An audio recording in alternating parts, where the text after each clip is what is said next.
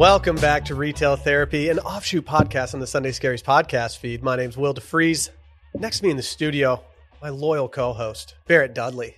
Barrett, how's it going? Uh, it's going all right. I am thrilled to be in our new digs. Mhm. Um, you know, just uh, just feeling the vibes. Got a lot of bright, bright natural light coming through. So just feeling like a very retail therapy type of day. The new studio has it's a major upgrade in the vibes department. The vibes have officially shifted from the old studio to the new studio. I'm glad you said it's that. all going well. Yeah, yeah. Because the vibes definitely they did shift, and Yeah. that's it's really like that. That is the you know that's the blood in the veins of this podcast.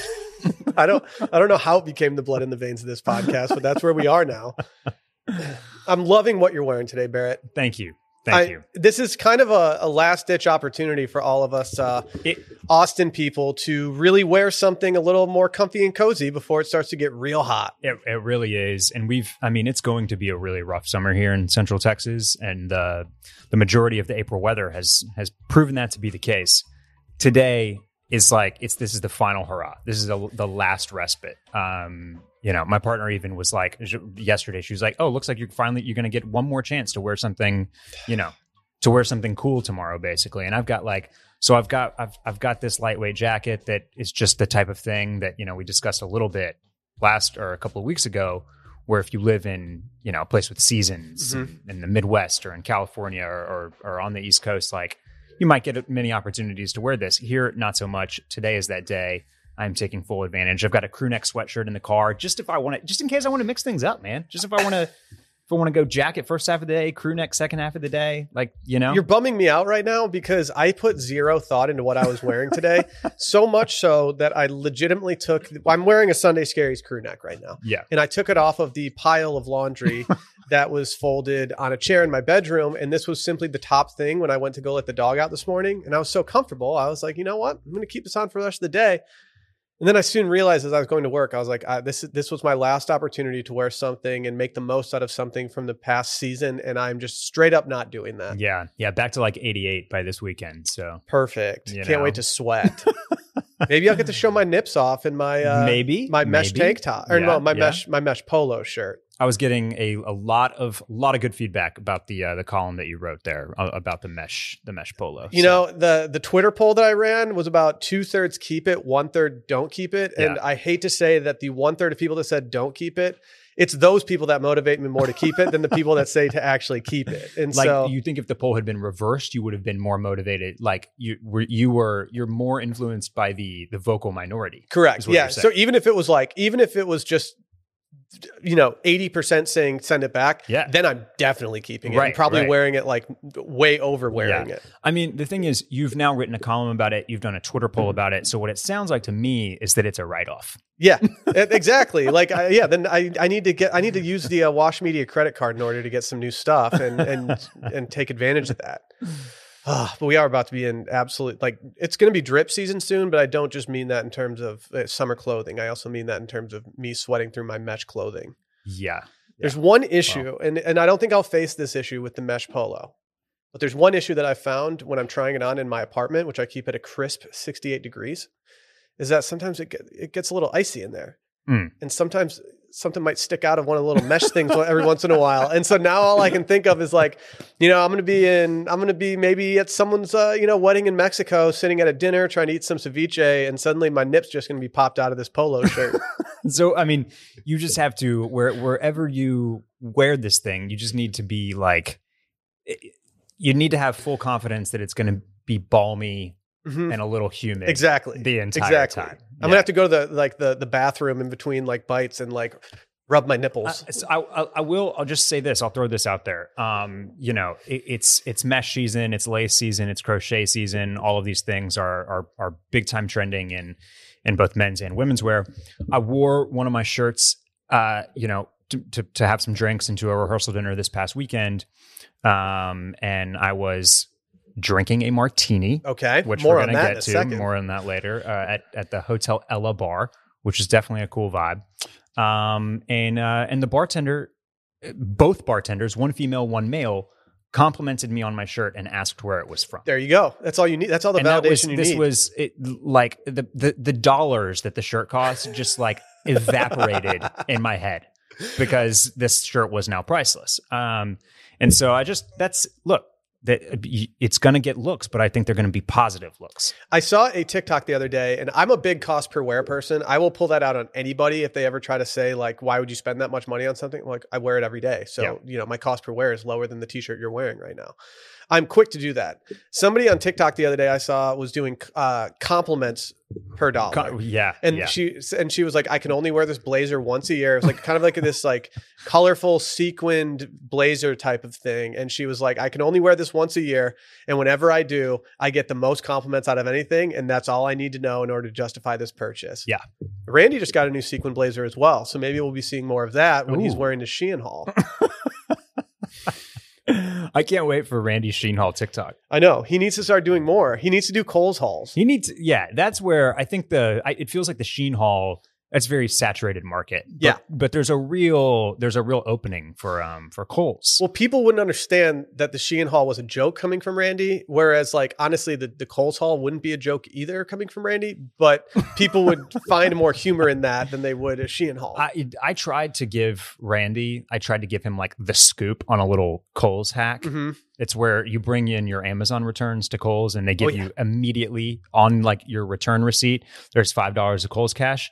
He was light years ahead of me. He was he he'd been running this he'd been running this con for like months. You know, He's currently drinking out of a water bottle that he bought after he returned some stuff to Amazon at Kohl's. So, yeah, Randy's living good right now.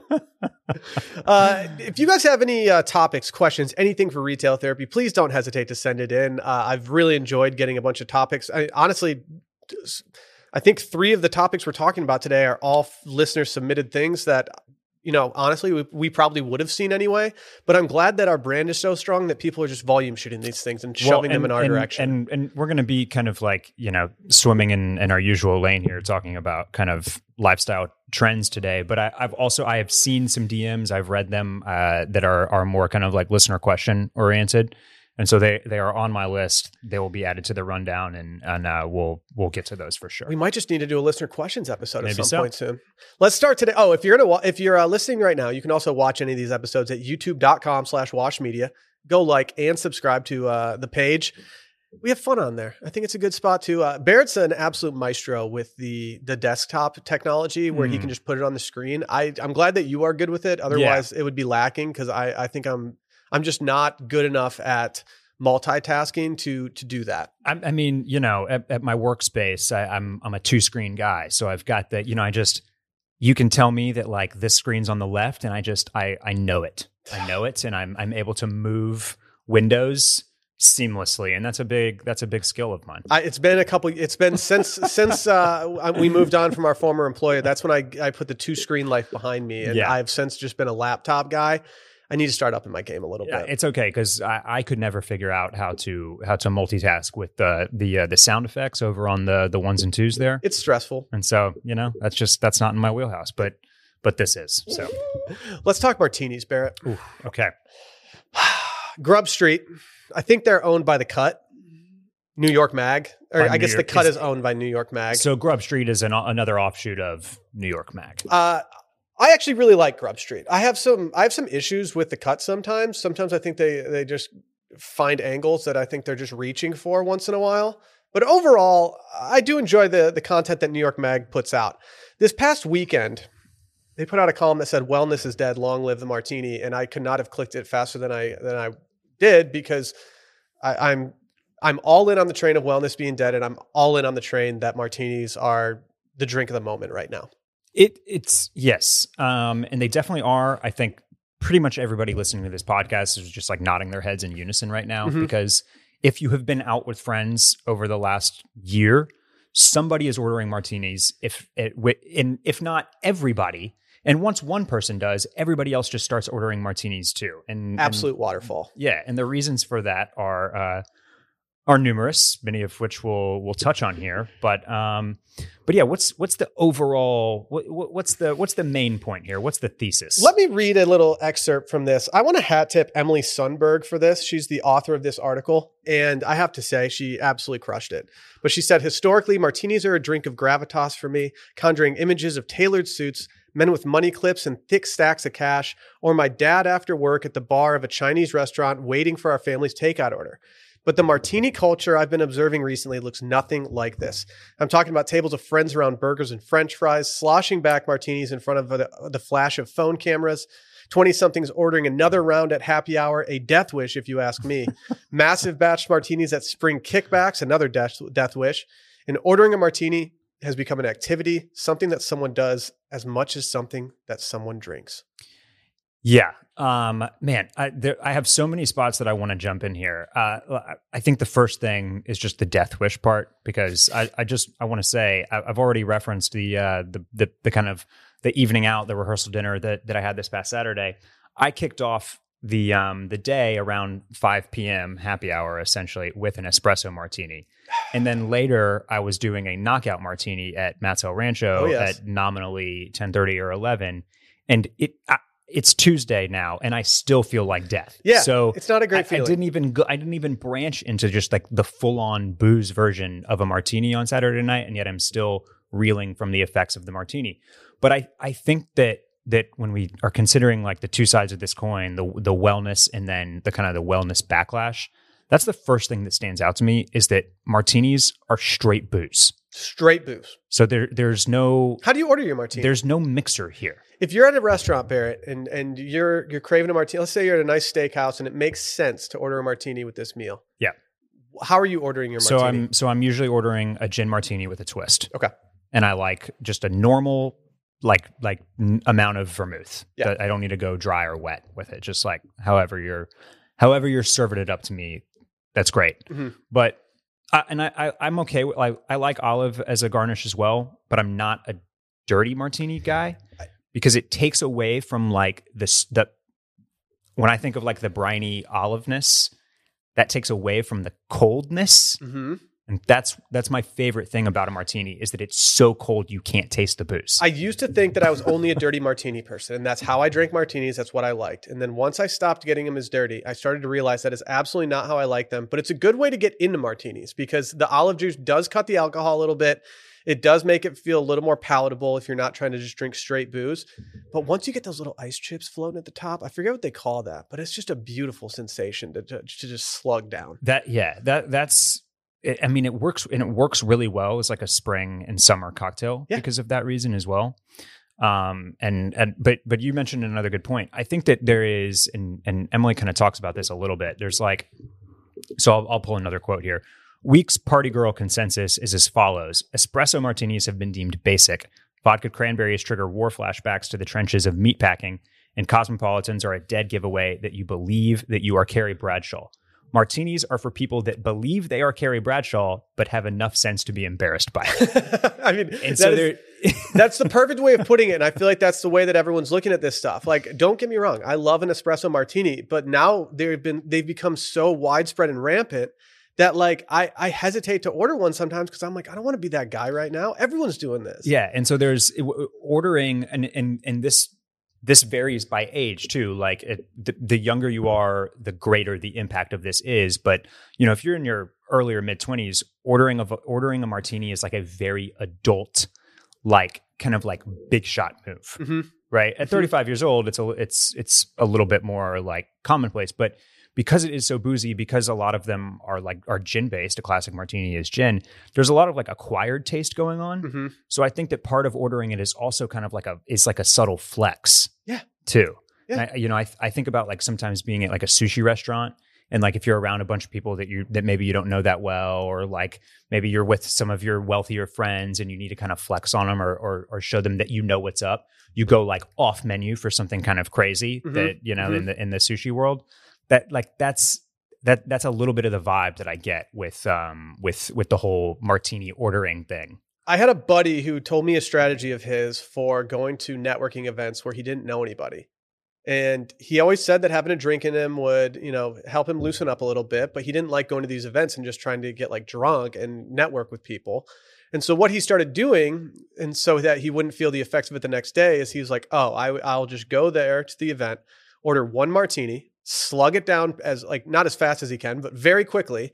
He's like, I just get a little light on my feet. I drink soda water for the rest of the event, and I feel like I can bounce around and talk to anybody, and it's the perfect buzz. And I always liked that mentality. until I started trying to employ that. And I learned that I can't just have one martini. Like if I have one, I definitely want a second one if I'm out. If I'm at home, I can I can do just one and feel pretty content with myself. I did it last night. But when it comes to doing it out, one always turns into two. Yeah. And if if I have the time, two definitely turns into three, and three turns into that like why would I ever do that to myself the next yeah, day? or it's like the the the other the part of the reason why it's so dangerous to do it at happy hour or to do it on, at an early dinner is that you do you get through two so quick. Yeah. and then it's like, well, now I'm really tipsy off two martinis, but I need to keep drinking. So then you just plow through like two IPAs or a glass, like you know, a heavy glass of red or whatever. I always switch to red. and then then it, then you're just like th- this is like the mid 30s awful hangover but instead of like a mix of like shots and Miller Lites it's martinis and red wine Well, yeah, Barrett, shots and Miller Lites aren't sexy. like, like we're talking about martini. Martinis are sexy. She says right here, as nightlife has been restored to its original glory, it seems that once again we have shift, shifted to a period of excess and pleasure seeking and no thoughts, head empty philosophy of life. We want to be sexy again, go to sexy dinners, kiss our sexy friends, drink sexy drinks, or rather, we just want to seem sexy. I do kind of want to seem sexy, Barrett. yeah um uh, uh, one more to, to follow up on that one a martini is judged on the execution so impossibly ice cold it's surprising it's not solid one elegant garnish dangerously filled to the top of the most inconvenient unergonomic glass shape of all time Mhm. and preferably with leftover martini sitting in a spillover cup sitting on ice. So yeah, the whole thing it's like it's you know, it's dangerous, right? As as a former waiter who worked at a high end restaurant where people ordered martinis, uh, when somebody when someone would order a martini, it was fine because I could usually just bring it over and not use a tray. But once everyone, as they do, once everyone's like, "Oh, that sounds good. I'm going to do a martini too." It's like, "Oh, I'm about to have to walk through this busy restaurant with a tray of four martinis, and I'm going to spill at least one of them on somebody." Uh, I've gotten very into doing my at home martinis, and I've started to do just uh, uh, how would I how would I put it? Uh, I want to say four parts gin, one part vermouth, but that's really two shots of gin and a half shot of vermouth. okay. And All that right. has been my go to lately. And I was very much complimented recently when we had a group of people over before going out to dinner. And uh, someone walked in about 10 minutes late. And they were like, Well, what's everyone drinking? When I offered to get him a drink. And he's like, Well, what's everyone else having? Beer or something? And I was like, Actually, we're all having martinis. And he refused to believe me. And he looked at me like, No, they're not. Not not everyone in your apartment is drinking a martini right now. Like, not all five of you are. No one's making mass batches of martinis in their apartment. And I was like, No, we're actually doing that. He looked around and he was like, Okay, I'll do a martini. And I could see him kind of eyeing me up and down. And finally, after I gave it to him, he took a sip. He goes, Okay, I severely doubted you that you would be able to make this happen. He's like, This is a delightful martini. And I cannot believe that you just made six in a row and everyone's pleased right now. From that point on, I was like, I'm done with my, my martini tinkering. I can move on from it and I can now move on to a different cocktail that I make at home. I just don't know what that cocktail is yet. I, I mean, so were you doing were were you how many were you making at a time? Two. Two. Okay. I have Yeah. two martini shakers at home or cocktail shakers. I have one that is good for just one personal martini, Right. perfect size, and then I have a larger one that I actually got from a former sponsor, Bespoke Post, that has stuck with me for years now. And that one will make a larger batch, and I found that two is pretty much the number for that. You you you you mentioned like kind of like you you've perfected this now. I know you make espresso martinis uh, as well. I'm trying at least. now you you know you you're you've you've nailed this. You can move on to the next thing. I I I think that it's really really fun to kind of like analyze why everybody is ordering martinis right now, and we can assign all sorts of you know connections and and where we are as a culture as part of the reasons. But the other thing is that like don't you get don't you also get the feeling that all of this is just kind of cyclical and like we just rotate through the drinks? Mhm. She like, she mentions or or one of the people that she interviews a a, a bartender or, or bar proprietor like talks about how this kind of happened with old fashions like six or seven years ago. That's the perfect comparison. Every guy at one point was ordering an old fashioned like five years ago. and that so was I, everyone's go to drink. I, I, there is something like, and you know, she also mentions natural wine, and I of course think about like the craft beer movement, where like everybody's going to breweries and ordering IPAs now is like their go-to instead of like the oh I'll, yeah I'll try that weird beer. Mhm. Um, so I you know I also I I'll, part of me just is like well it's the martini's turn at the moment. Yeah. I mean, my dad's always operated under just do something long enough that you'll be in style, it'll go out Yeah, of style, yeah. and then you'll keep doing it. And the two things that he's always done very well with have been aviator sunglasses and martinis. Yeah. Those two things are two things that are very characteristic of my father, and he he has done them his entire life, and he's been cool, he's been not cool, and now he's cool again. Yep. Yep. Yeah. Um, but but you know, I do I, I do resonate with some of like the the the wellness backlash that we've touched on over the last few weeks as well. And I think that that another good point made here is that wellness works really well online. hmm Like showing you wellness and talking about wellness. Because everyone wants to strive to be better. Yeah. But in real life, it's like at the end of the long, stressful workday, it's like, do you want to go home and meditate or do you want like the stiffest drink known to man? But c- call me crazy here. Call me crazy. I know, I know that these are straight liquor. I know that they're not good for you. But I would rather be drinking a, a, a, a drink that is straight liquor, martini style, with maybe a little flavor added from a garnish, as opposed to doing some sugary tiki cocktail Oh, most of sure. the time. And so I don't necessarily agree with. I think I think if you think about cocktails that are associated with wellness, I think martinis are right in the conversation because you're just kind of slugging the bare minimum.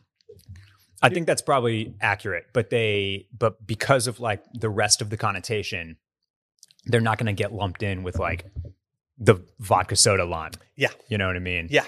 It's, it's because of that connotation, the, the, the kind of, the, the lavish lifestyle and the burgers and the champagne and the fries and like kind of getting a little bit sloppier than, than you might on, uh, on other cocktails that, that kind of like pushes it. I had a martini last night to get a little inspired for today, and now I'm, I'm worried I'm gonna have to go home and have another one tonight. I kind of got called out for having a Tuesday night martini last night by my uh, sister-in-law when she came over, and I was like, huh, like you don't have to come into my house and insult my drink right now. Like I'm, I'm actually very much enjoying this. Uh, do we have any closing thoughts on martini season? I, I I don't want this trend to go away. I want people to be ordering them in mass quantities when they're, whenever they're out. And I think right now it's a great catalyst for fun. I don't care if you're doing espresso, vodka, gin, whatever it may be. Yeah, I think that's my biggest takeaway too. Is that they, they are a lot of fun to be, and they they signify that you are out having a good time with friends in like a way where where that that where everybody is trying to have fun, and I think that is the vibe right now. Is that people are really moving past like the the kind of the doldrums of the last two and a half years and on to you know to a new frontier to, to saying goodbye to all that and like the, the martini is a great way to to push that forward They just want to party and be sexy. that's right That's all I want to do. You can also be sexy in the world's most comfortable men's jeans on the planet. I'm talking about Mugsy, my friends. Built with proprietary stretch denim, these jeans look stylish but feel like you're wearing sweatpants. They're the most damn comfortable jeans around. I've just never had a pair of jeans that fits me as well as a pair of Mugsy's does, and I think it's because of the fabric. Uh, these things are comfortable anywhere. There's more room for the boys downstairs. There's more room for everything. There's just no hugging down there, and that's what I need. And they're never too baggy, never too skinny. They're always just right. Over everything, they represent comfortability and style. Wearing their jeans, you will never sacrifice feeling good for looking good, so you can look good, feel great, and be your best self rocking Mugsies because you feel comfortable and confident on whatever you take on or whatever the day throws at you. These jeans, they'll move with you, not against you. And guess what? Yeah, we got a promo code. With Scaries, you can get 10% off. Do your legs a favor and head on over to Mugsy.com to pick up a pair of the most comfortable jeans ever worn. That's Mugsy.com for 10% off your entire order using promo code SCARIES. Again, that's Mugsy.com, 10% off your entire order using promo code SCARIES. Barrett, you and I had a shared experience recently. we did Somewhat yeah. shared. Kind of Yeah. like, kind of, we didn't hold hands the entire time, but we No, definitely, we hung no. out together for a we little bit. we shared the lead up to it and then we had individual experiences to Yes. you know to really cover all of our bases we went to I, I mean we've talked a lot about like Hailey Bieber and stuff on this podcast like you know i, I kind of follow her for the most like recent like women's trends and things like that but a guy that i'd put uh, in kind of my my inspiration for a lot of stuff is is john mayer and his, and we went to his sob rock show in austin texas the other day yes we did we squatted up at a, a bar beforehand had a burger had a couple beers and and ended up ubering to the show did you Someone tricked us and told us that he had already started when we They were did. walking there, Yeah, and they- then yeah, he started yeah. right when we got in, which was actually perfect timing. that's correct I did not appreciate the duping. but but we owe being there relatively on time to the to the uh We would have gotten an Uber. to the deceit Yes, yes. what were your takes from the show? It was the first show in the Moody Moody Center. What's it It- called? we, yeah it was one of the very first shows if not the first show in the moody center not to be confused with the moody amphitheater or the moody theater just for anybody visiting austin if you're seeing a show make sure you sort that all if out. If you're going anywhere where the word Moody is in the title, Yeah, you just make which- sure you've looked into this beforehand. You're going to get confused. I'm a little bummed that we didn't I, that we didn't get to the show a little earlier because I would have liked to do some people watching, some snooping around the venue, things like that. Yeah, Uh, my my first reaction was that there were it was an older crowd than I was ever expecting. It made me feel old. I was like, huh, okay, John Mayer is not a teenage heartthrob anymore. Uh, the only people at this show are about 29 years old and above, Yeah. and uh, my entire section is sitting down and will remain sitting down for the entire show. So yeah, and you were in the lower bowl, hmm with, and I was in the the upper bowl. Um, and you know, I- only a few rows away from from the front of that bowl, but you do feel the distance a little bit more. And and you know, I would say that this this new arena, it's like all the seats are good, but you're still you're you still feel a little far away. Yeah. And I think we talked about this when we were having beers beforehand, but like I don't like sitting down for a concert. That is a weird thing to me. I don't- like having the option to sit down when I'm tired or between like you know the opener and somebody else. But Yeah. when I'm actually watching the concert, I would prefer to be standing up most of the time. um and you know this this was sob rock this was this this was yacht rock it was easy listening john mayer stuff so it's Mhm. like nobody really had like the impetus to to stand up and start rocking There were two two ladies who were in the section next to us in the same row, and they Mhm. stood up the entire show. And I was like, these ladies do not care about the people behind them. they do not care that nobody else, like in our general vicinity, is standing up. Like no one's standing up at all. And they were just vibing out to the uh, the the '80s feels. yeah I yeah, loved the screen that he had behind him the entire time. It like just the '80s kind of like Mhm. you know, it felt like you were either like flying in a plane through the clouds or you were in space at one point. It was very, or it was a very maybe in- satisfying maybe thing to look inside the game tron at other Yes, points yes. a little bit. It was, it was Yeah. very on brand for what he was doing. Yeah, it was. Um, and he had a he had a great look going up there as well. I'm pretty sure he was wearing like Fear of God tailoring to to start the night, and then he shed that that uh that blazer to just be in like a white t-shirt, showing off um a wildly expensive watch as well as great tattoo sleeve. Um, so that was that was all. It was all great. I just found myself in the seats that I was in in that type of venue with that type of music uh, towards the end a little bored. We left early. We did too. We, we, we skipped the encore. Uh, we had we had babysitter reasons to go home. No, no actual reasons. We just didn't want to get home at like midnight Right, waiting because we were waiting for an Uber. So we decided to leave a little early. But at the same time, I was like, you know what? I'm okay with that. Yeah. I'm going to I'm going to LA next, or I guess in June, to go see Dead and Company play at Dodger Stadium. Okay. Part of the reason I'm doing that is because John Mayer was a catalyst for me getting in, more into Grateful Dead. Right. I respected them. I didn't really care to listen to them all that often. His that involvement with Dead and Company Dead and has Co, now yeah. got me into Dead and Company, and it got me way more into Grateful Dead than I could have ever imagined I could get into them. Uh, but the entire show, I was kind of just thinking to myself, kind of wish he was just playing uh, Dead and Company songs right now. So at Dodger Stadium, like, are you going to be down on the field? Will you Yes. be in the stands? Yeah. Okay. Yes, I will be down on the field. So that's nobody's going to be sitting down for that concert. I don't think. Correct. Like unless you are just like gone off the shrooms, in which case maybe you have to take a breather. But like, have you practiced your noodling at all?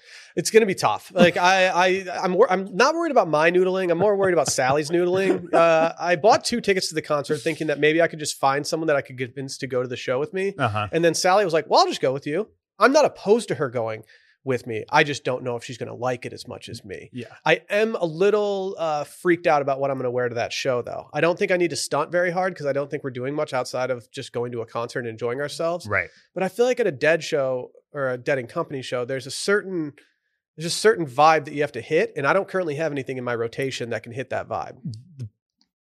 But secondary to that, as a newer member, uh, like as a newer deadhead, hmm you also don't want to come on too strong. Exactly, exactly. Right. I Like, need to find something You can't show up in socks and stocks and like full on tie dye. no, That's you know you They're have gonna not call me out. achieved that that class yet. I have to earn it. This is kind of me going to like orientation and Yeah, kind of getting yes. the understanding of what's going on, and I'll figure it out from there. I, I've I've considered just getting like a T-shirt and just getting something embroidered onto it, just small and like nondescript, and then just wearing like a chill hat or something. I don't know what to do. Yeah. We'll figure it out. Yeah. The speaking of of merch though and and uh and wares, I was a little disappointed by the John Mayer merch as well. And I that's I was too. that's a prob it's like a look, if you're going to go do badass stuff with online ceramics or whoever, then your then your show merch has to live up to the to the merch that you've been collaborating Correct. you know with with cool brands on It also stresses me out to buy merch at shows for fear of not fitting into it well because you can't just take off your shirt and try something on at no a so show. you're either doing like the weird try on over your t-shirt or you're just guessing which means you have to go a size up hmm so that it's yeah it's Mhm. a it was also um I, I i expected it but still i still had sticker shock it was kind of outrageously expensive I didn't even look at the prices. like I they think I was wanted like $110 for a gildan sweatshirt you know what i No, mean Not happening. yeah so You could probably get me somewhere, but like John Mayer, he's a he's just a little too famous for me to spend that much money on a shirt. I'm like, you already have enough. Like you don't need you don't need more of this for your Gildan sweatshirt. That's just not right. yeah but you're putting me in gildan so that you can be in the in the fear of god and and that's just you know Well, overall, I'm glad I saw. I've seen John Mayer now exactly once.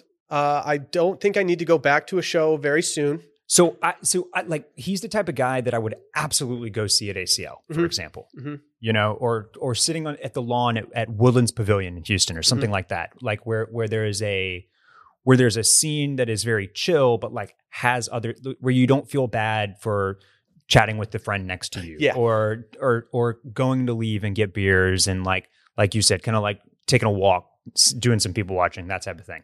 But this was very much like a sit down and enjoy the evening, like, you know, the guitarist in front of you. And I just like, you know, after an hour, I was like, well, I've I've I've enjoyed it. Don't get me wrong. I can listen to John Mayer solo like pretty much forever, and that's what he pretty much tried to do uh, two thirds through every single song. Like he's just like everyone else, take a back seat. I'm going to solo real quick, and then we can move on to the next song. I appreciated that, but by the end of it, I was like, you know what? I've gotten my I've gotten a good dose of it, and I'm happy. I'm I'm happy, and I can I can walk out of this arena right now with my head held high that it was money well spent, and I enjoyed myself.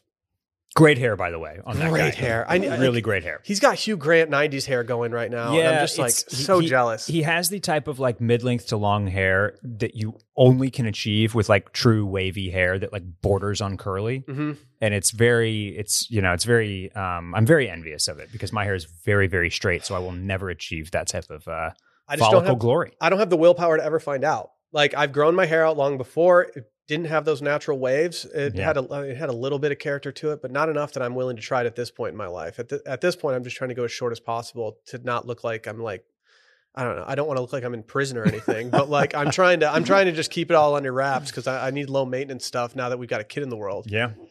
Oh, it's time. I think we should head over to the corner.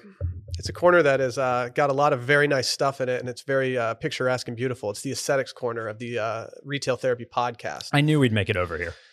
I don't know where you want to begin. We have t- two of the more tasty aesthetics that I could possibly come up with for especially the Sunday Scaries brand itself. We have Coastal Grandma, which is really making a lot of waves, and Bloke Core, which is uh, kind of kind of rising in the ranks right now. Do you want to start with Coastal Grandma? I think we should, yes, I do.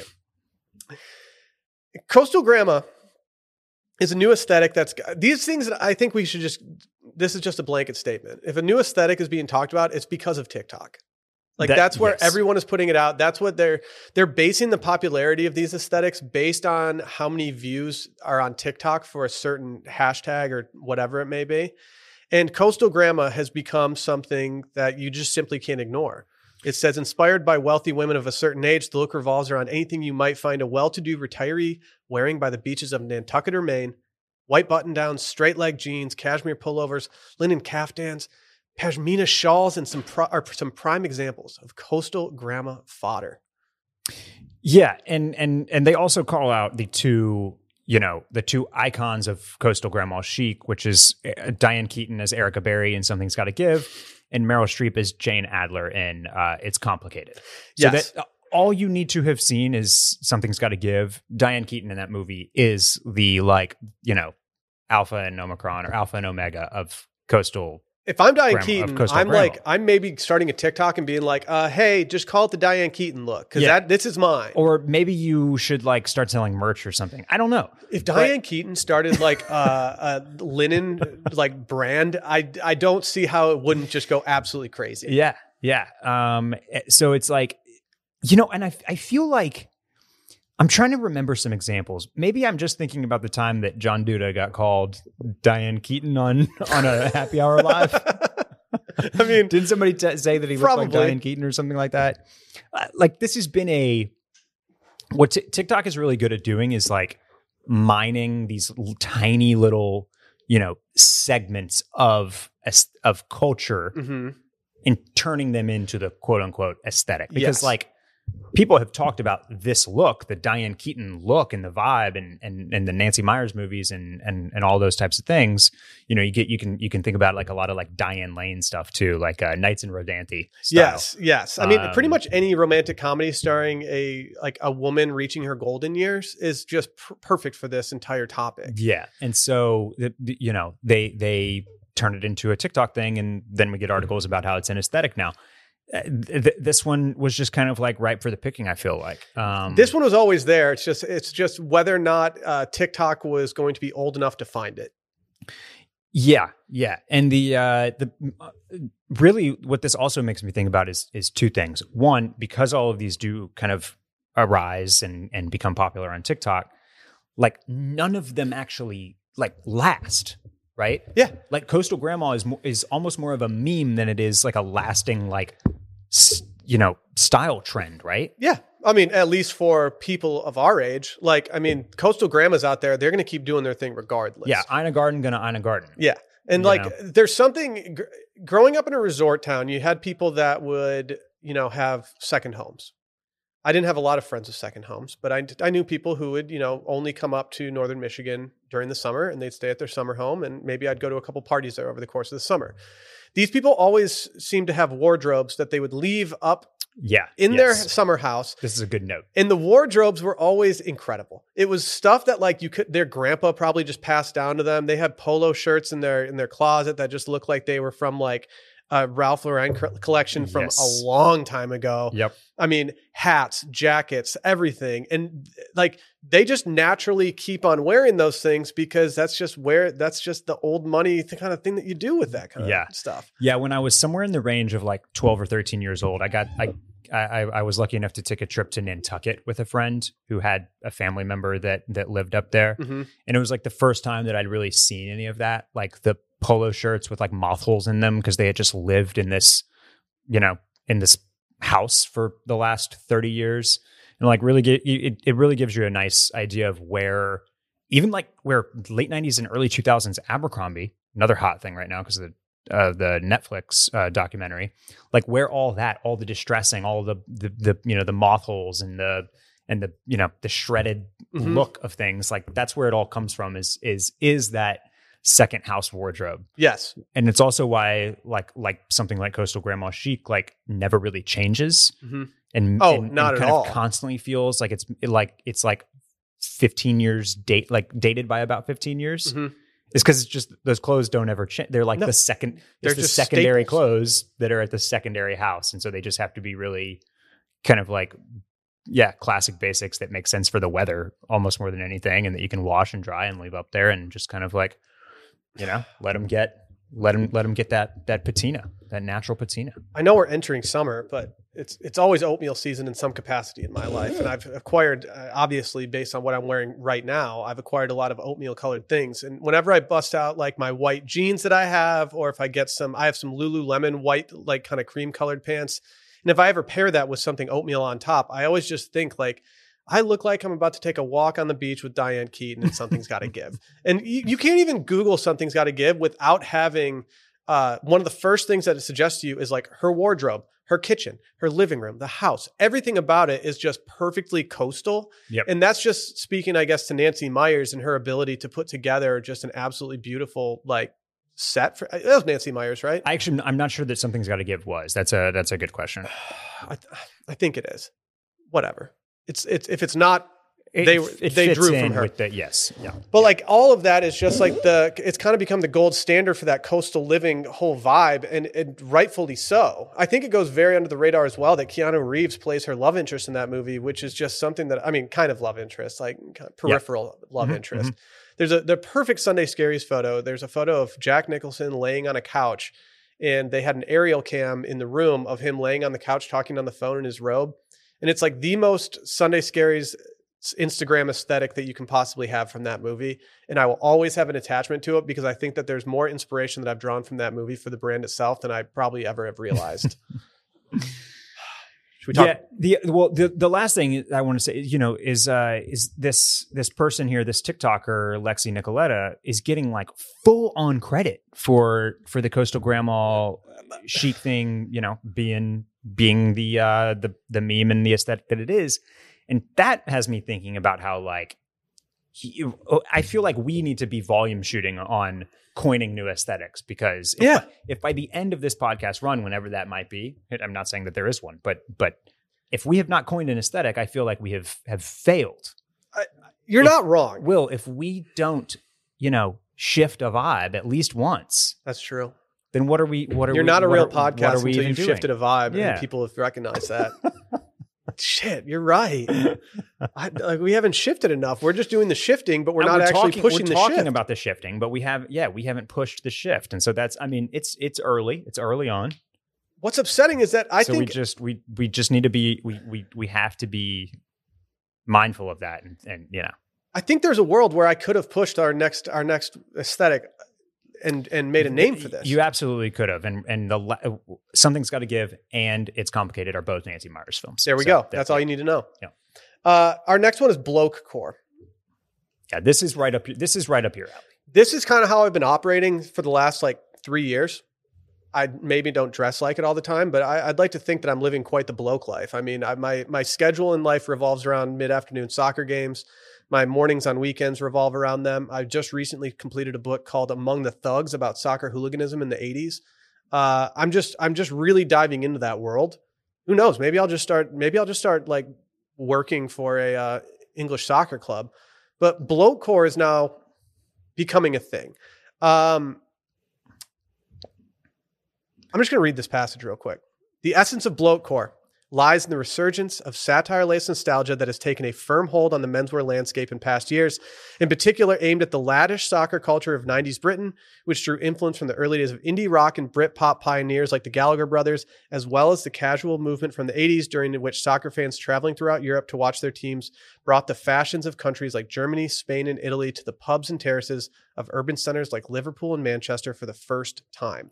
And really, the the the trademark items that have been decided for Blokecore have been Adidas sneakers, your classic Sambas, maybe some indoor soccer shoes, could really be anything, stonewashed jeans, and a vintage soccer shirt, whether it's a jersey, a training top, whatever it may be. Yep. But those three things are really at the core of what we're looking at right now. Yes. And and as as far and that makes it so that like as far as aesthetics goes, it and and you know, kind of style trends in general, like it's actually pretty easy to pull off yeah. because it's it's so limited and at the same time because there are no like hard and fast rules about it there's a lot of flexibility and there are a lot of different ways to kind of to affect this look as well because it's so adjacent to like the vintage trend that's happening and the loosening up of of pant legs that's happening and mm-hmm. and you know like all of those things are already happening kind of throughout and so the bloke core is really is it's really just like a, a subculture, if you will. It's it's it's like an offshoot of all of that. That's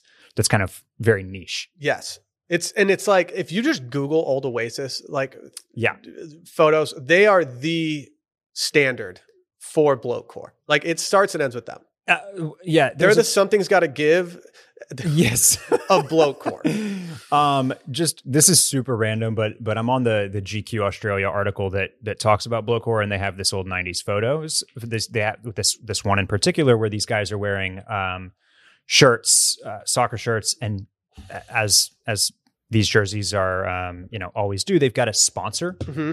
I had no idea that Brother Printers were around 30 years ago, man. There are that, so that, many sponsors on so many old shirts where I'm like, what were they doing throwing around money at this time in their their their company history? I guess this is when printers were like all the rage. Like HP was like worth billions of dollars because of printers, right? Yeah. You know? I it is kind of shocking actually. Um, I also think that the, the sponsor itself has a lot of influence on the actual look that you're going for. Yeah, yeah. Like you can't if you're trying to accomplish the bloke core look and you're you go out right now or you go and you buy you know, a Manchester United jersey from the past couple of years, Mhm. you're going to get a giant Chevrolet sponsor on you. Yeah, it's going to be a giant Chevrolet sponsor, and then the other the other piece of this is that like if you go buy a modern day uh, shirt, it's also probably going to be really slim fitting. Yes. It's like design, it's like cut as more like performance wear, whereas the ones from the 90s and early 2000s are far more very similar to like golf, Mhm. right? Like the 90s, early 2000s, it's like it's boxier and baggier with the longer sleeves. oh, the polo sleeves are going past your elbows. Yeah, and and and that's kind of what you need to to execute on this.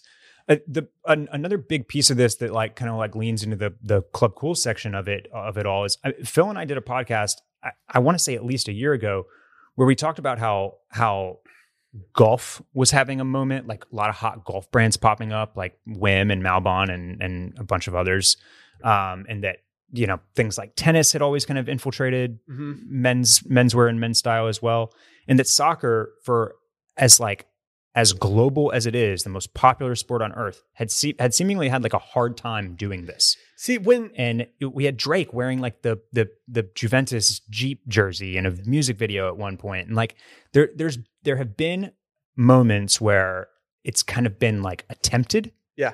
but never really gone all the way. And Yeah. now we've got ALD putting out soccer kits. I was so absolutely shocked when I saw that in their collection, their their most recent drop. Like I couldn't believe that they actually went as far to do something. And I hate to say what I'm about to say, but I think they kind of missed on it a little bit. I don't think they did as good of a job with it as they could have, because just because it doesn't look like something that somebody that actually watches soccer would want to wear because it wouldn't be natural. I Gotcha. almost feel like in order to do this, you can't go with like a popular brand soccer jersey. You almost have to go vintage in a way yeah, Yeah. there's uh, I've I have a couple companies that I can speak to if you're trying to accomplish this, and these are these are four places you can go look for uh, some new jerseys, some old jerseys, mostly old. But the first one is classicfootballshirts.com. I don't know if it's .com, it could be .co.uk, but if you type in classics football shirts, that has the deepest catalog of not just jerseys, but training tops, uh, shorts, socks, like anything you could ever want, they have it. Uh, there's also a place that does collab. I don't. I, I hesitate to call it a collaboration because it's more of them just drawing inspiration from hip hop culture and then making jerseys around them. And it's a company called Killa Villa. okay, They have done uh, like kind of things in the past. They did a Wu Tang jersey. They did a Notorious B.I.G. jersey. They recently did a Beastie Boys jersey, and I think I forget the most recent one they're doing, but they do these kind of. Uh, they look like they're they would be something you'd actually see on the field, but instead they're just they have these minor details that have kind of shifted into more hip hop culture. And then the other two, uh, a site that you've definitely heard of, Grailed, has suddenly become an absolute powerhouse I'm for this sure. kind of yeah, thing. And then the final one is a, a company that mostly sells their own T-shirts and uh, sweatshirts and things, but now they've definitely started selling way more, especially in their physical locations. It's a, a site called Saturdays Football, and they really kind of crushed the '90s aesthetic that that I think this strives for. I don't think that this has, I don't think the bloke core trend has legs to to make current jerseys look cool on guys like us. I do think that if you throw it back to the 90s, that's where we start to cook a little bit and have some fun with it. yeah. I, I, some of these, and, and so so this Saturday's football. This is th- this is vintage Mhm. jerseys. Yep. Okay. And they do they do their own shirts, but I think they've recently pivoted way more towards just adding as many vintage jerseys as they can to their site. Gotcha. And so I, you know, I think that the the question here for for the legs, like you're saying, is like whether whether a brand like Ame or any other one for that matter can make like a football shirt that's popular and cool and like kind of or or is it that the, it is the vintage piece essential to the coolness? I think it's essential. Right? I think it's essential. I think that I think that if you actually want to properly like if you just want to look cool, I think you can go out and do that and not worry about it. If you want to actually pay tribute to like the soccer culture and and really get into it, there's so many cool styles from the 90s and early 2000s that I just feel like you're doing yourself a disservice by paying $150 Yeah, for a yeah. new jersey from a company that has no ties to soccer Sure. where you could go back and you could get I mean I hate Liverpool but you could go back and you could get the Liverpool Carlsberg sponsored jersey in a in a secondary color that just looks so cool. Yeah. Yeah. Um, I've been wearing a brand new sweatshirt lately. It's a Manchester United sweatshirt. I've worn it during recordings for this podcast, and I've, definitely done seen, it. I've seen it pop up. Yep. It has a very 80s cut. It's much shorter for me through like the it's it's baggier through like the shoulders and arms, and then it's kind of cropped a little shorter uh, through the the body. And I've gotten so many compliments from people who watch soccer being like, Where'd you get that? Is that like a vintage piece? I'm like, Nope, got it from fanatics.com. it was the first time I've seen something that was kind of shaped like that and looked like it, and I hopped all over it. That um, Ronaldinho jersey from Barcelona 2003, like that is the perfect jersey to put with some stonewashed jeans and call it a day. It really is. And especially like some of the more vintage styles with either like the really fat V necks or, you know, maybe even better is like the collars. This is killing me. In, um, in 2003, I went, I was in France and Spain. I went to a store in Paris it was right off the Champs Elysees, and my parents had given me given me their credit card to buy one nice thing in Paris. And I went and I bought a PSG collared jersey. It was their third kit, so it wasn't a very popular jersey, mm-hmm. but it was this like tan color. It was so good looking. And somewhere along the way, I lost it. And I know that it would still fit me today because I bought like a size large, hoping that I would grow into it. Well, so I'm, I'm I'm glad that you brought that up because what I'm thinking about is I'm sure like, uh, it, look, if you are close to to the age that Will and I are, and you grew up, you pr- like in you know some suburban town in America, like you were probably playing a lot of soccer. Mm-hmm. Like it was just like a th- like it it. I know it's more popular now than ever, but I also feel like it's very much like a millennial thing that like like the the the kind of the rise of like suburban club soccer mm-hmm. in a way. Yeah. Um, well, everyone has the brands that they like, like Kelme or Diadora and things like that. Diadora, like, Kappa, like, yeah, yeah. That that's that's that's another piece I want to touch on. But like, yeah, so I've I I need to go back home. Next time I'm back home, I got to root around in an upstairs closet because I feel like I actually have a bunch of of vintage looking jerseys. I'm looking at a Ronaldo one here up on the screen, like number nine, Ronaldo, Brazil. The original Ronaldo was like my favorite player. Like my first aim screen name referenced his number, uh, you know, the number nine. And so, like, I, I got to go see what's up there. Some of them are even, and I don't know if this makes them cooler or not, but they would they would have been bootlegs from a business trip I got to go on with my dad to Rio de Janeiro, Brazil. See, and that's so, just beautiful. like, I mean, that we are talking now. So I got I got to go see if, if if those are still around somewhere. But but yeah, I think eh, you know, talking about whether whether a new brand can make a popular soccer jersey or not. I think you just touched on the more likely scenario, which is that some of those old school brands that were popular in this era, like Kappa and Diadora and some of the others that you mentioned, Umbro, who mm-hmm. I know has tried to come back a, a, a couple of different times, like that's the way that you can, I think, take this and make it a little less jersey ish. Mm-hmm is with that type of old kind of like training gear I think the training gear stuff is a really easy way to get into this without having to put on a jersey and feel like you're the guy wearing a jersey. Yeah. Like the a big thing in this whole look is people taking these things and zipping them up to the point where like it's pretty much covering your chin. Like just having it zipped up as far as you can and just doing it that way. And like I remember when I was in 5th grade I had a uh, Adidas Scott. Are you, you're all right over there, Barrett? Sorry, water wrong pipe. I had a uh, Adidas tracksuit top that had the longest collar in the history of collars. It was almost like it. I think they were I think they were doing it in the style of something from the 80s where they had those giant collars. Yep. But I think fifth where grade like fold down. Exactly. Yeah. Fifth grade me did not understand the concept at the time. And so I was just zipping this thing up and folding it over a little bit, but just walking around in fifth grade trying to be like a little bloke out there. I think I pulled it off a little bit, but it, it wasn't great.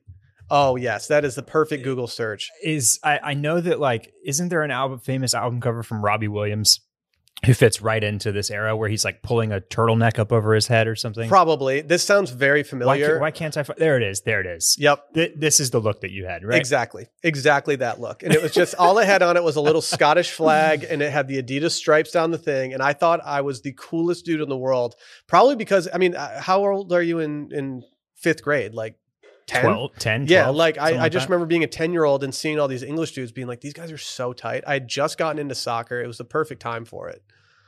Oh, now I'm going through. You're you talking about like your old jerseys that you might have. I'm going through my mental rolodex of jerseys. I had a long sleeve Ronaldo Real Madrid jersey, the like the original Ronaldo, not Yep, Cristiano. yep. And that one has since been long gone. Uh, I had a like a Germany Schweinsteiger jersey that was just absolute heat. I might need to start buying some just old random jerseys when I see them online. I, I mean, the problem is that like the people have obviously caught on, and these are they're they're now fetching, you know, four times what they would have three years ago. Yeah, so it's insane. And then I you saw a guy the other day who was taking these old jerseys and making bucket hats out of them. So they had these like really like well done, like Love finely that. knitted bucket hats that are made out of these old jerseys. I sent a link to Sally hoping that she would buy me one for like Father's Day or something, but I just couldn't I couldn't stand to spend a hundred dollars on a bucket hat made out of old Manchester United jerseys. yeah, Ugh. yeah. Ooh, Petrobras. This is I've definitely have a jersey with the Petrobras logo on it. So we'll we got to see. We got to see. Shop by shop by the team that you want to shop for, but also don't don't discount the logo when you're going through this. You will be happy. Yeah, I mean, if you don't have a connection to any of these, then then who cares? I think you're better off if you don't have a connection to it. Just make sure you don't buy like don't go out and buy a Manchester United vintage jersey and then go buy like a Liverpool one. Like that oh, you your- have to. Your like boys will expose Adidas you. Thing. Yeah, just make sure that you're not getting any rival shirts and you're not wearing rival shirts in your collection. That's all I ask. And then we'll be fine. Let's talk about 10,000 real quick. You guys have heard about them. I wear 10,000 at least once a day. Uh, 10,000 makes the highest quality, best fitting, and most comfortable training shorts that I have ever worn. Two of my favorite pieces for them are their interval, interval short and their versatile shirt. The interval short is their most popular and most versatile style. It's perfect for gym days, spinning, short runs, high intensity interval training, and backyard workouts. I mean, these things are they they fit very trim to you, but th- I'm not saying that in a way that it's like tight. It fits like something that you want to go work out in, and that you can work out in very very hard. Uh, their versatile shirt is the perfect workout shirt. It's lightweight, it's breathable, it's durable. They even have long sleeve versions of all their shirts, and their long sleeves are become some of my favorite shirts to sweat in. In addition, they also make gear specific to other types of training, from Olympics, uh, Olympic lifting to running to boxing. So you can find a short for all the ways that you train. And they believe in being better than yesterday, a stoic dedication to continuous movement and not overnight success. They even have over 200 athletes that test their gear to ensure the perfect design, fabric, trims, and fit. And they have free shipping and returns and a lifetime guarantee. 10,000 is offering our listeners 15% off your purchase. Go to 10,000.cc slash scaries to receive 15% off of your purchase. That's 10,000.cc slash scaries. It's wish list time. I'm a little stressed about this week, Barrett. I do have an update this week. Okay. You ready? I have made a purchase off my wish list. Oh, okay. All This right. is the first you- what- purchase that I've made. I've purchased from last episode. I talked about some Nike Pegasus Trail 3 Gore Tex shoes. I have since purchased them and I have been very excited about this. I believe that they arrive tomorrow in the mail and it should be a good mail day if that's mail the case. day. Love a mail day. I am currently wearing my old version of these shoes from last year and I have now just re upped to a different colorway. And I'm very excited for these to come in the mail. This is the first thing have, I've got. Do I have the colorway that you uh, You have, do. have procured on the screen? I decided to go as colorful as possible, Yeah. as a lot of my wardrobe is not very colorful, and I thought I'd give a little pop of color w- using this one. It's a lot of brown, orange swoosh, a green back. It's just it, it caught my eye, and it kind of took me back to that kind of mid '90s kind of outdoorsy feel. Yeah. So, they're, yeah. they're great. They're great. I actually stepped outside in my old ones yesterday in the rain. Took my dog for a walk, and the Gore-Tex worked so well that my socks were not even close to being damp. That that yesterday, the all rain all day is the type of day that you got to make sure you got that you have shoes for. Got to get your trail running shoes on, You on know? point. Do you have anything on your wish list, Barrett? Because I don't have anything necessarily specific today, so I might punt to you first. Okay. Um, mine is is also not an actual thing that exists today. So, uh, Perfect. I'm going to use our platform here to try to get something that I can't get. I love this. How about that? That's the perfect way to use this. Um, I don't know if you are familiar with the um, fashion writer and Twitter personality uh, Rachel Seville. I hope I get the name right. Uh, Tashjian. Uh, I I think I am familiar. So you you if you don't follow her, you probably see her tweets like pop up in your timeline anyway. It's she's at the Profit Pizza on Twitter, and she was the I believe she was the style editor for GQ or or one of the head style writers for GQ for a long time, and now she's at Harper's Bazaar. Um, plus, she's let's see what the uh, fashion journalist and critic. She's the fashion news director at Harper's Bazaar now, and uh, previously at GQ magazine, Garage, and Graydon Carter's Vanity Fair. She just caught a follow. Um, she she is currently running a like Substack that doesn't actually exist campaign, the likes of which I've never seen. it's called Opulent Tips. Okay. And she apparently sends out her opulent tips to a very, very, very limited and select number of people that I believe are mostly friends and family, plus a few extremely lucky followers that like when she opened this up at one point, they signed up and they and and they got through and they got in. But this is this is not a subscription that you can get. It's not a Substack. It is just her opulent tips. And then when she sends them, she like retweets a bunch of people that are talking about how incredible her opulent tips are. How are you going to get these opulent I, tips? I, I am pitching right now. I don't know if this podcast is on the radar of Rachel um, or anybody that knows her, but if if that is the case, we want in. Will and I would like to be on the opulent tips. list. Absolutely, we want in. I love the name. I, I, I can just imagine it's so it's it's descriptive with also while also being vague.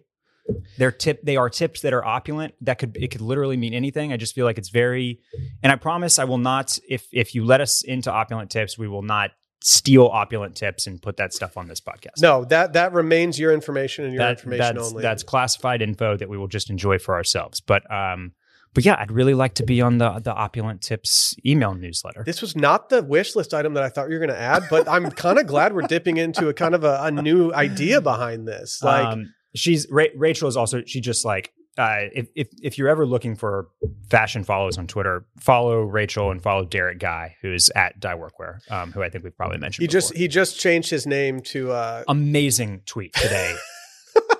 Do you from, wanna describe from Brunello? Cucinelli? I was Yeah. gonna say I'm just gonna pronounce I'm just gonna mispronounce Brunello Cucinelli anyway. So I've done it before on the podcast, and I'll do it again. the one where he says that he's now Derek Guy at Die Workwear has has changed the the title of his Twitter account to Brunello Cucinelli, and so he's like he's catfishing you essentially, but he's like tweeting in an Italian accent. And today he said that uh, Elon Musk could have bought one of their beige sweaters instead of buying Twitter, Yeah, which yeah. is a great joke. I uh, I actually did a tweet thread recently inspired by him when he, he did his George Costanza I'm a, Aimé Leon Dore uh, tweet thread that just went absolutely mega viral. And Yeah. ever since he did it, I could not stop thinking about Frasier characters.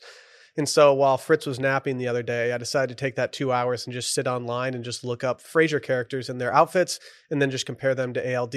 And I was pleasantly surprised at how easily these these two It things in. over Yeah. overlapped Yeah. this week i need to i need to do something that i don't want to do i don't like buying these types of things because i don't feel like i, I look at them very often i need a new side table this is this is a both an aesthetic need as well as a utilitarian need Is this for your living for your living room? yes Okay. uh, currently we have two side tables in our living room and they can fit about two cocktails on them or a glass of water whatever you want unfortunately these are very top heavy tables and now, now that i have a son that is That's crawling around all the Yeah, time Yeah. I need something that is very stout at the bottom. And so I've been been going around trying to find some stuff. I need to find something that is slim enough that it can fit between two chairs, two lounge chairs, but sturdy enough that it won't tip over. It's That's a tough ask. it's very because difficult. The, the narrower they are, the more top heavy they, they they are. it's been a very difficult endeavor right now. And I, I'm not willing, I don't know why I'm not willing to do this. I think it's kind of a test for myself because it's not something I often do. I'm refusing to get something from a store to do this. I, I by store I mean shopping You're- online and Yeah, finding something. You're not going to go onto West Elm or CB2 and just pick something. Correct. That's your yeah. I have to find. I, I I need to do this for myself, and I spent about an hour in the Four Hands outlet the other day. Mhm. Uh, Four Hands is a store. I don't even. Do they have other locations outside of Austin? I'm not sure. You can go on their site. You can shop their stuff and find out where they sell it. But they have an outlet that, in the past, I, I honestly haven't been that impressed with. Yeah. Uh, I also think that the time when I started going there was during the pandemic when they didn't have as much stuff coming through because things were halted. They are absolutely bussing right now with like excess furniture. I was in there on Saturday and I was taking photos of prints that they had on the walls, throw pillows that they had, all this kind of stuff. I was Okay. kind of shopping for the new studio as well as my place, but Sure. it just started getting my wheels turning about how, the fact that I do not have a side table between our two lounge chairs. And if anyone comes over for a drink, maybe a nice little martini, they're not going to have anywhere to set it. And it's all because of my son. Yeah. He's ruining our cocktail parties. Well, here's what here's what you can do in the meantime. Um, now, I don't see any of these in the studio currently, but uh, producer Randy is probably familiar. Sometimes when you have tripods and light setups, you'll need a heavy bag to put on those tripods See, for just this do ver- that. just this very instance. You just need to, you know, yank, yank one of those, bring it home, and just lay that over the base of the current uh, side table. The frustrating thing is, I really like the side tables that we have. They're actually perfect for what we need. And uh, Fritz wasn't even the first one to tip one over. It was my nephew, and I was like, "Dude, you little jerk! Yeah, you're spoiling it for everybody." It's like, come on. So yeah, uh, I'm in the market. I have no clue, but I, I plan on buying something in the next month, and I hope to update the wish list with, with what I actually purchased.